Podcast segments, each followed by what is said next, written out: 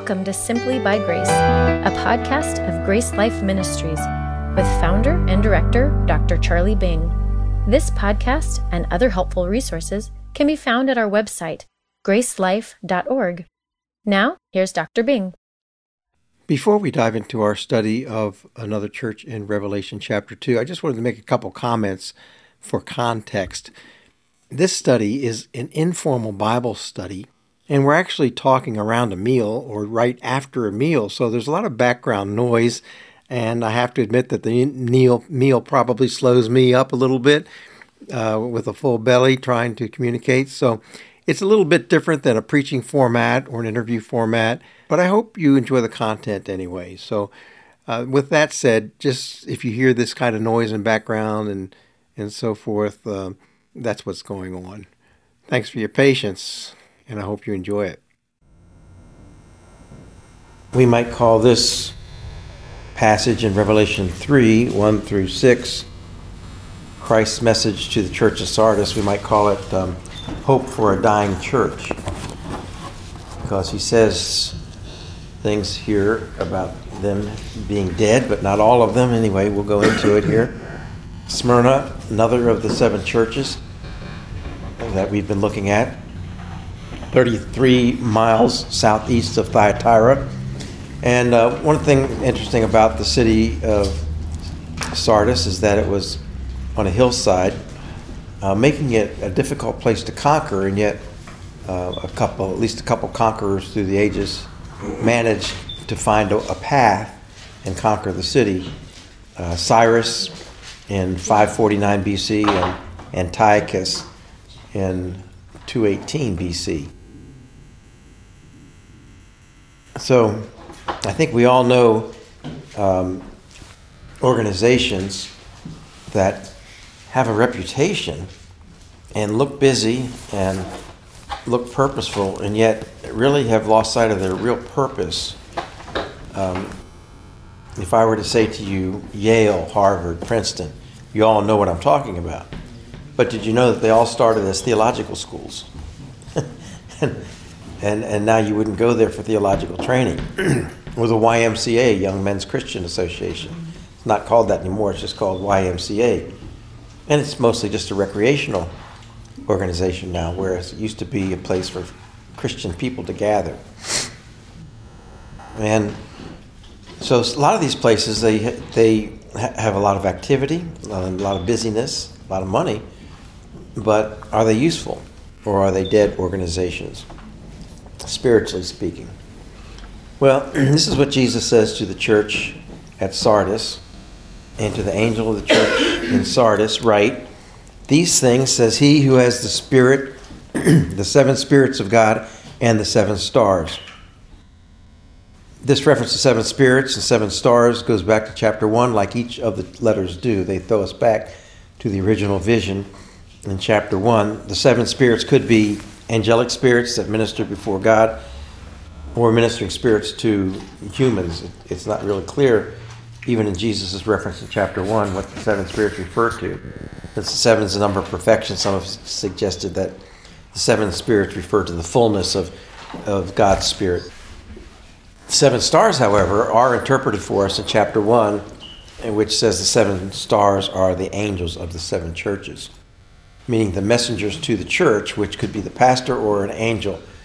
And again, there's no strong conclusion either way. So he goes on in chapter 3, verse 1, to have a complaint against them. He says, "I know your works, that you have a name that you are alive, but you are dead." Now, Christ knows their works. In other words, he knows what they're doing, their busyness. They have a name that they're alive. The idea of a name usually has the idea of a reputation. If you have a good name, you have a good reputation. It's used consistently that way throughout the Old and New Testaments. Somebody's name represents who they are and their reputation. So they had a reputation that they're alive, and they're evidently got a lot of works going on, but spiritually they're dead, he says, but you are dead. Of course, dead doesn't mean non-existent. Dead is used in a number of different ways in the Bible. It never means non-existent. It probably means here, as it does in many places in the Bible, useless or unprofitable. And so as a church, he's saying, you have a reputation, you're busy, but you're really useless. I wonder if we could think of any reputable organizations like that would meet that description. So that's the complaint. But it's not a hopeless situation. He has hope for them, so he offers them some counsel here in verse 2. Be watchful and strengthen the things which remain that are ready to die, for I have not found your works perfect before God. So he knows their works, but they're not perfect before God in the sense that they're not fully acceptable by God, maybe because they're done from the wrong motives. Maybe they've lost their motives doing the same things just by rote or by tradition, but not from the heart. Whatever it is, they're not good enough for God's approval. And so he tells them to be watchful. In fact, watchfulness is mentioned twice in this to this church, also in verse 3. And it's the most frequent command in the New Testament is to be watchful. And that might have a special significance to this church in Sardis because they were conquered by surprise, being on this very steep mountainside. They thought they were secure. But as I said, Cyrus and Antiochus, both in past centuries, had conquered them and defeated them by finding a way to them, surprising them, and overtaking them. So Jesus' words to be watchful may recall to them their defeat at the hands of their enemies because they weren't being careful, they weren't watching. And strengthen the things that remain. This is an interesting statement. We don't know exactly what it means, but the idea of strengthening what they have, they might have in mind a great earthquake that took place in AD 17. And archaeologists have found a big 30-foot section of wall that was 10 feet thick and it had collapsed. And so it could be that Christ was using that imagery of repairing the repair work that has to be done with the remains after an earthquake to tell them that, hey, you've got enough in you that's good to build upon, and so strengthen the things that remain. Now, the things that remain, that phrase could be translated the rest. And that could refer to people. So in other words, strengthen the rest, those who are not useless, those who are not dead, those who are still have a flame, strengthen them, light that fire, fan that flame, is what he could be saying. The things that remain, this remnant. He mentions in chapter 2 and verse 24, the same phrase, now I say to you and to the rest in Thyatira. So there it's talking about people in chapter 2. So there's still hope for them, even though their works are not perfect. If they're watchful and they build on what little they have, they can be restored, I think is the message there. And he kind of gives them a process of what they can do, beginning in verse 3. He says, remember, therefore, how you have received and heard. Hold fast and repent. Therefore, if you will not watch, I will come upon you as a thief, and you will not know what hour I will come upon you. So what he wants them to do is begin by remembering how they were when they first received the message and heard the message. I'm certain that probably, in their first hearing of the gospel, generated excitement in their lives, commitment in their lives, all the things that happen to us when we first discover God's love in Christ. And so he wants them to remember that. Those are meaningful times. And hold fast to it. Don't slack up in it. And repent or change your mind about the direction that you're going. So stick to what you know, and if you've departed from it, repent or change your mind about that and get back to what you know is correct and right. I think what The problem was with the church is that they had slowly lost their spiritual emphasis and allowed busyness and other works, whatever they were, maybe traditions, to go on without the real spiritual motive behind it. Well, he also says to them that he will come upon them as a thief, and you will not know what hour I will come upon you. Now, you know that recalls a number of passages in the Bible where Jesus talks about his return like a thief. And that always means that it's going to be a surprise, unpredicted visit. And so here he could be talking about what they had learned about in the rapture in Paul's teaching, which I'm sure they had access to.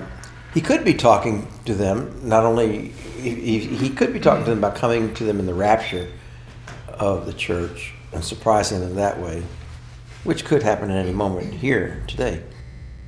Or he could be talking about coming to them as a thief in discipline. In other words, since they're going astray, he could suddenly come upon them in some kind of severe discipline that would surprise them. I don't have a strong preference either way.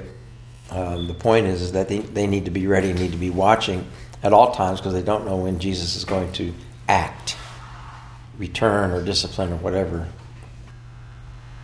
And you will not know what hour I come upon you, so they will be in the dark when it comes to Jesus appearing. I think that, again, Jesus might be playing on their memory of how they were conquered in the past by not being watchful and being surprised like a thief. These enemies came and conquered the city of Sardis. And so he's telling them to keep watch and be more diligent than that.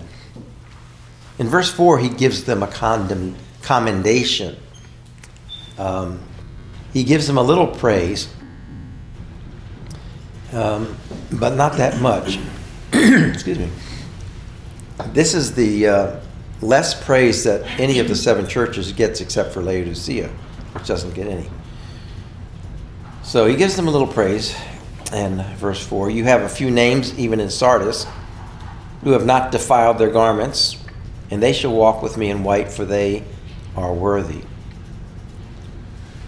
So there's a few people, evidently, who are faithful, who have avoided sin, have avoided false doctrine. And because of that, they've proven themselves worthy of a reward.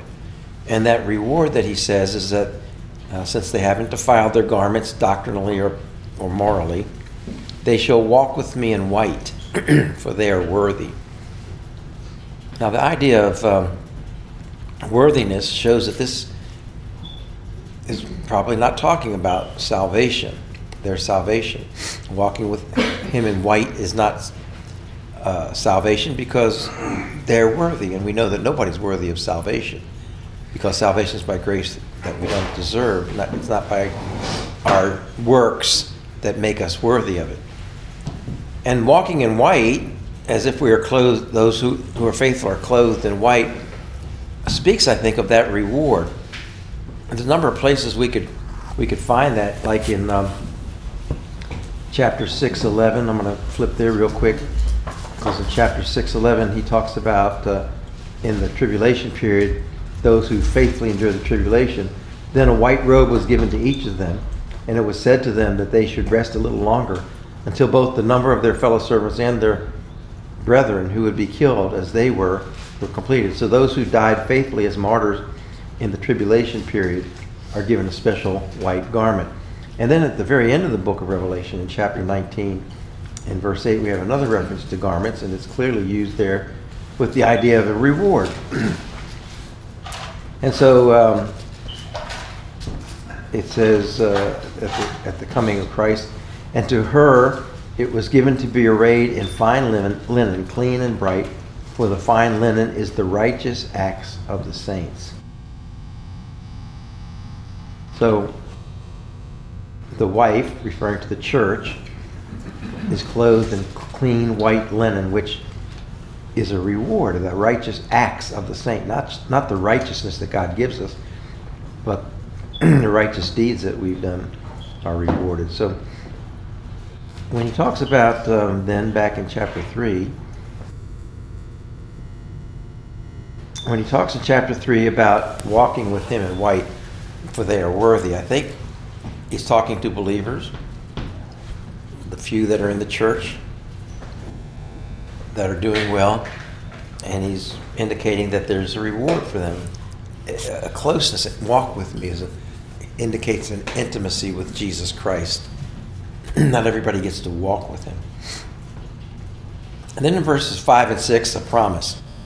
He who overcomes shall be clothed in white garments, and I will not blot out his name from the book of life, but I will confess his name before my Father and before his angels. He who overcomes, which is how each of the letters addresses those who have been faithful in their particular trials. They're overcomers. I don't believe this refers to all believers. Some take that interpretation, but I don't, because the rewards seem to be compensation or recompense for their faithfulness, a payment, and salvation is never a payment. So I have trouble fitting that view in here. Because they are overcomers and they've overcome some difficulty, they're rewarded. Here, he talks about being clothed in white garments. So the garments are mentioned again.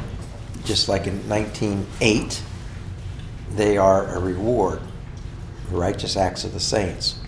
Now, the difficult one is the second one. He says, I will not blot out his name from the book of life, but I will confess his name before my Father and before his angels. I will not blot out his name from the book of life. There's a number of books in the Bible that we read about. There's one book of life in the Old Testament that refers basically to human life, to being among the living. There's a book that's opened up at the Great White Throne, another one, for example, where all unsaved people are listed and their deeds are listed. And so they're judged at the Great White Throne, and thrown into the lake of fire, punished according to their deeds. There's also what's referred to in chapter 20 as the book of life. And what does it mean then when he says, I will not blot out his name from the book of life? Now, his name referring to the one who overcomes, the one who's been faithful, the one who's proven worthy of reward. But one thing we should notice is when he says, I will not blot out his name, that's a double negative. And the Greek language has a way of emphasizing something with a double negative. Like we would say, no way am I going to blot you out of the book of life. No way is he going to be blotted out. Rather than just say, he's not going to be blotted out. So it's an emphasis there. And I think that emphasis indicates that Jesus is trying to give an assurance to some in the church that they will never, ever be blotted out from the book of life. He's not saying that it's possible they would be. He's simply saying that they never will be. And some have called this figure of speech a litotes. Okay, you know, when you're doing Bible study, you have all these different figures of speech, like metaphor, simile, synecdoche, etc., etc., etc.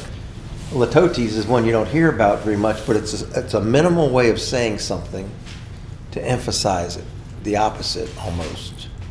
Like if I were driving here this morning and I got in a car accident, my car flipped over, and I had to leave it at a repair shop, and I had just enough time to call an Uber to pick me up and get me here, and I was late. And you said, oh, Charlie, you're late. I said, yeah, I had a little trouble on the way. You see, that's my way of saying I had a lot of trouble on the way. Another example is in Matthew chapter 10:41. Well, let me see if I can get that real quick, just to show you an example of how this figure of speech can be used. Matthew chapter 10:41. It came to pass. 41. Jesus speaking, he who receives me receives him, he who receives you receives me, and he who receives me receives him who sent me.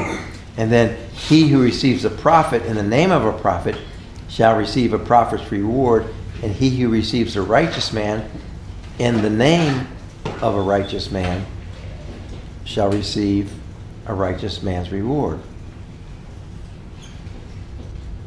And verse, I think verse 42 is what I wanted to look at, not 41.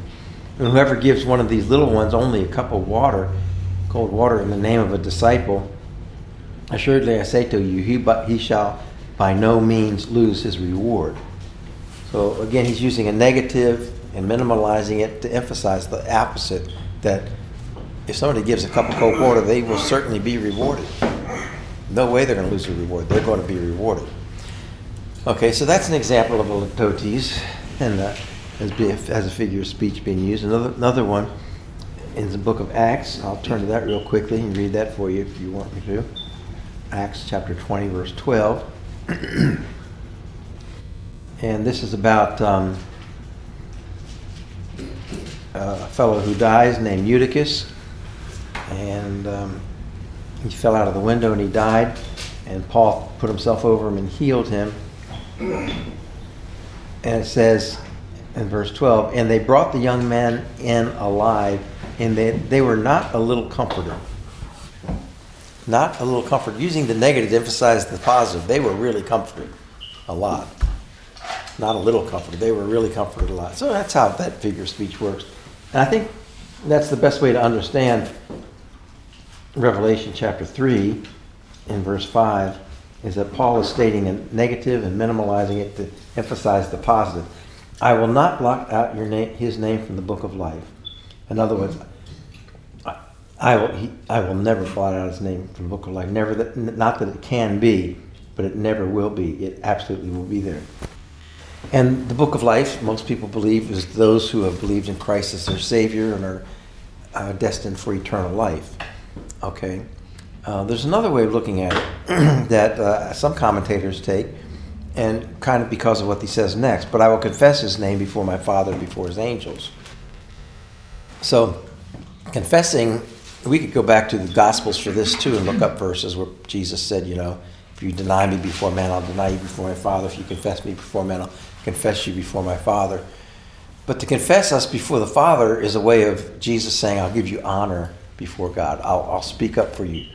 I'll extol your virtues and your faithfulness when I'm before the Father. And so what some people think he's saying, and they relate this to the book of life, is he's saying, I will not blot out his name from the book of life, but I will confess his name before my Father. Remember, the word name means reputation. So they understand this to say, I will not blot out his reputation from the book of life, but I'll embellish it with good things that he's done. I will confess his name before my Father and before his angels. So some would say that the book of life not only contains our name, but name being our reputation, it contains some footnotes about our reputation. And God is saying, I will not take that person, ruin that person's reputation because they've been faithful. And in fact, I'll confess it, or amplify it, draw attention to, confess it before the Father and before those angels. So however you want to look at verse 5, it's not saying that a person can lose their salvation. There are other ways to interpret that. And he's speaking to those who are faithful and have overcome trials, and so he's not threatening them with the possibility of losing their salvation by being removed from the book of life. He's saying that in no way will you ever be removed from the book of life, or that your name will never be tarnished in the book of life. And then, of course, he ends it in verse 6 with the way he so often ends the letters. He who has an ear, let him hear what the Spirit says to the churches. Listen up. This is what Jesus is speaking, so pay careful attention to it. If you have an ear, a hearing ear, then listen carefully to what the Spirit is saying to the churches. So you would think he says,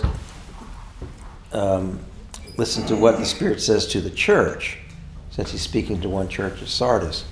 But when he says to the churches, it indicates to us that the message is broader than one church in Sardis, but could apply to all the churches at that time, and I think includes all the churches of today too as well, because we will exhibit some of the things that the church in Sardis does.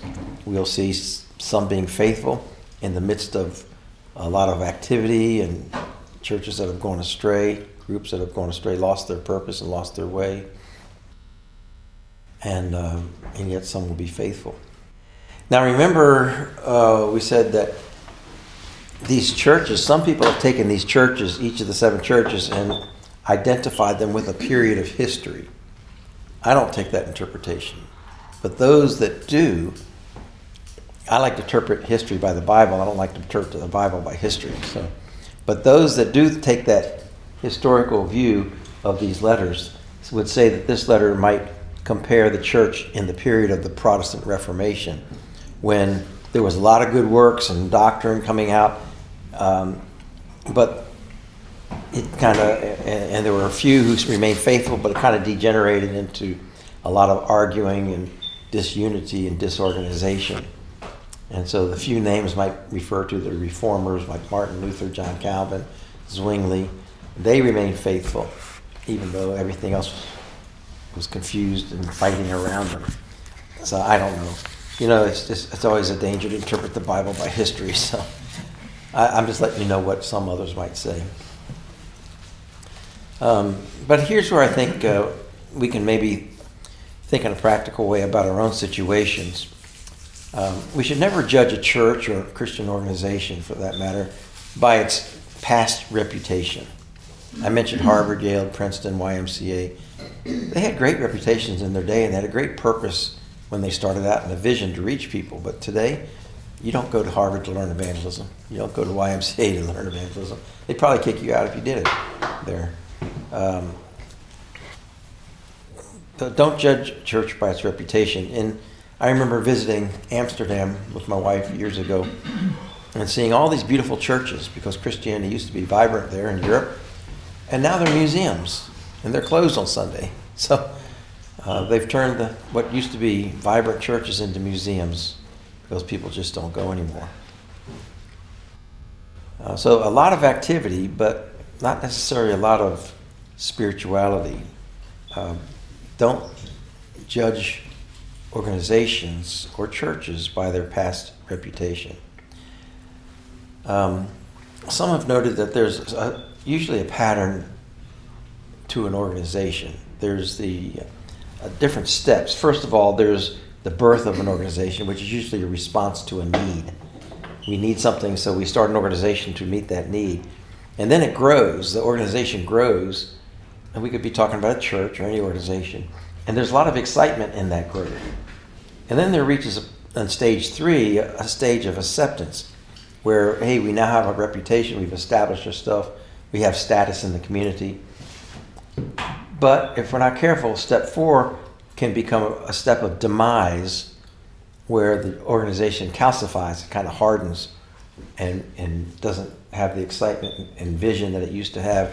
And then, of course, the final step is death, where it actually just becomes useless, devoid of its original purpose and spirituality. Someone else listed the symptoms of a dying church. I'll just read them to you. The symptoms of a dying church is a church that's more concerned with programs than people.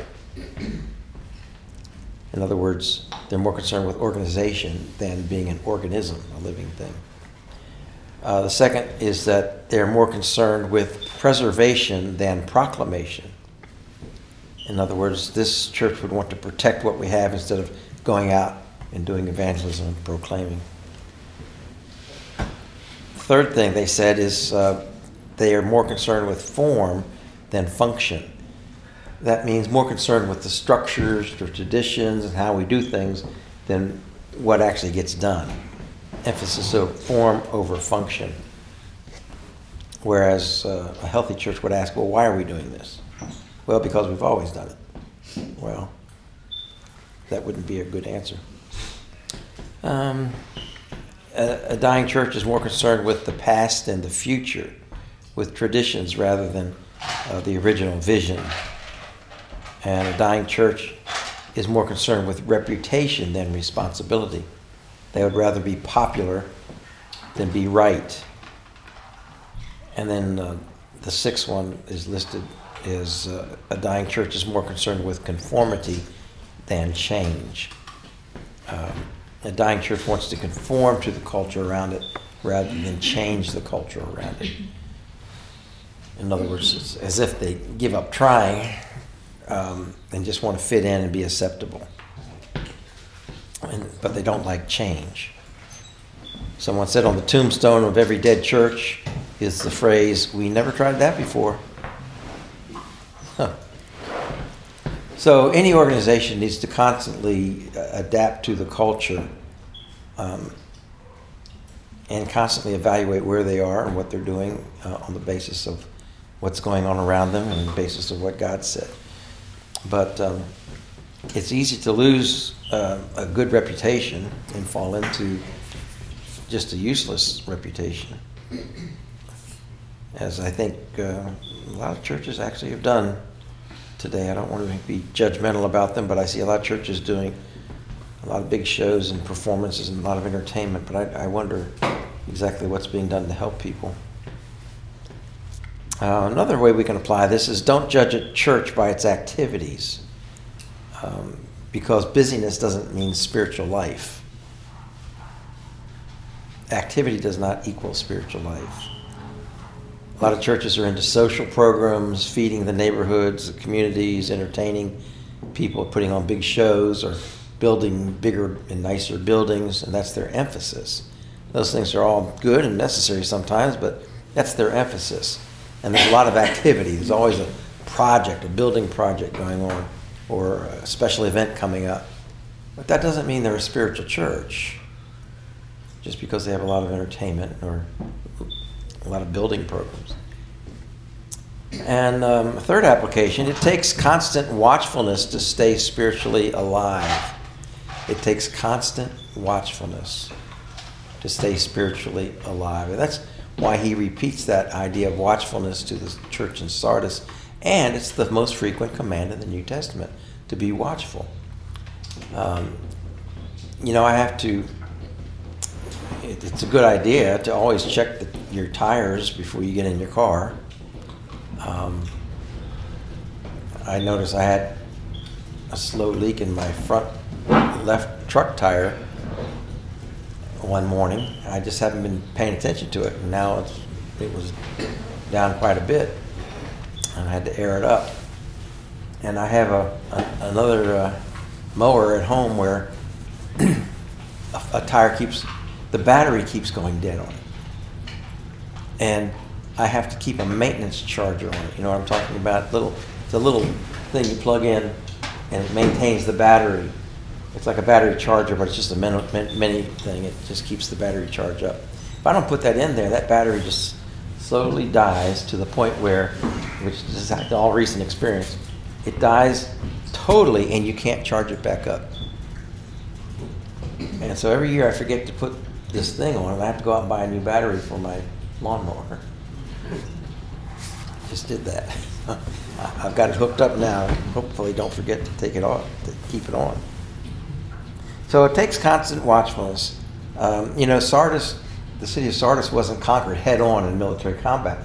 They were conquered by sneakiness when the enemies found a path up the cliff to conquer them.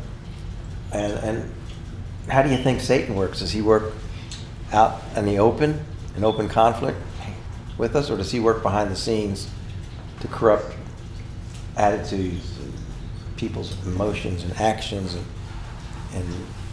generate anger or jealousy or whatever? Satan is subtle. He can dress himself as an angel of light. He can look like a minister of righteousness, we're warned. But someone said rightly that the devil's boots don't creak. I like that one. The devil's boots don't creak. He sneaks up on us. So that command to be watchful, very relevant, very important. And so it is very emphasized in the New Testament. And then never forget your vision. another application. Why do we exist in what we're doing? What strength do we have that we can build on? If we want to continue to go forward, how will we grow from here? Sometimes growth can get messy. You know, when you're meeting with a bunch of teenagers here, and I'm sure they don't all come spick and span and using the perfect language and so forth. I mean, things can get messy, but you know, somebody once said, "I'd rather try to tame a volcano than resurrect mud." And I've always remembered that. So a little bit of messiness and disorganization can be a good thing. At least there's activity there. It just needs to be trained, harnessed. But if there's nothing, if it's just mud, it's hard to resurrect mud. You can't do that. So better to have the activity. And then finally, I think that we saw from this letter that good works and faithfulness will be rewarded. They will be rewarded. First of all, we will never be removed from the book of life. That we have that assurance as our reward. And if you take a further interpretation, when Jesus confesses the names of those who are faithful before the Father, we'll have accolades next to our name, perhaps, in the book of life. A tribute to what we've done good and what we've done right as kind of a reward that will be memorialized forever. So there is hope for our dying church, as Jesus is trying to give them a little hope, even though he calls them a dead church. There's still a little bit there to work with, and he wants them to build on it. And we would be wise to do the same evaluation of our lives and see what it is we want to build on to get to where we're going. What was our original vision for life, for ministry, for organization, for church, or even at your work you could apply this. So, there you go. Church at Sardis, hope for a dying church. Thank you for listening. For more resources, or to help spread the message of God's life-changing grace, visit our website at gracelife.org. We'd love to hear from you. Send us a message at simplybygrace@gracelife.org. See you next time.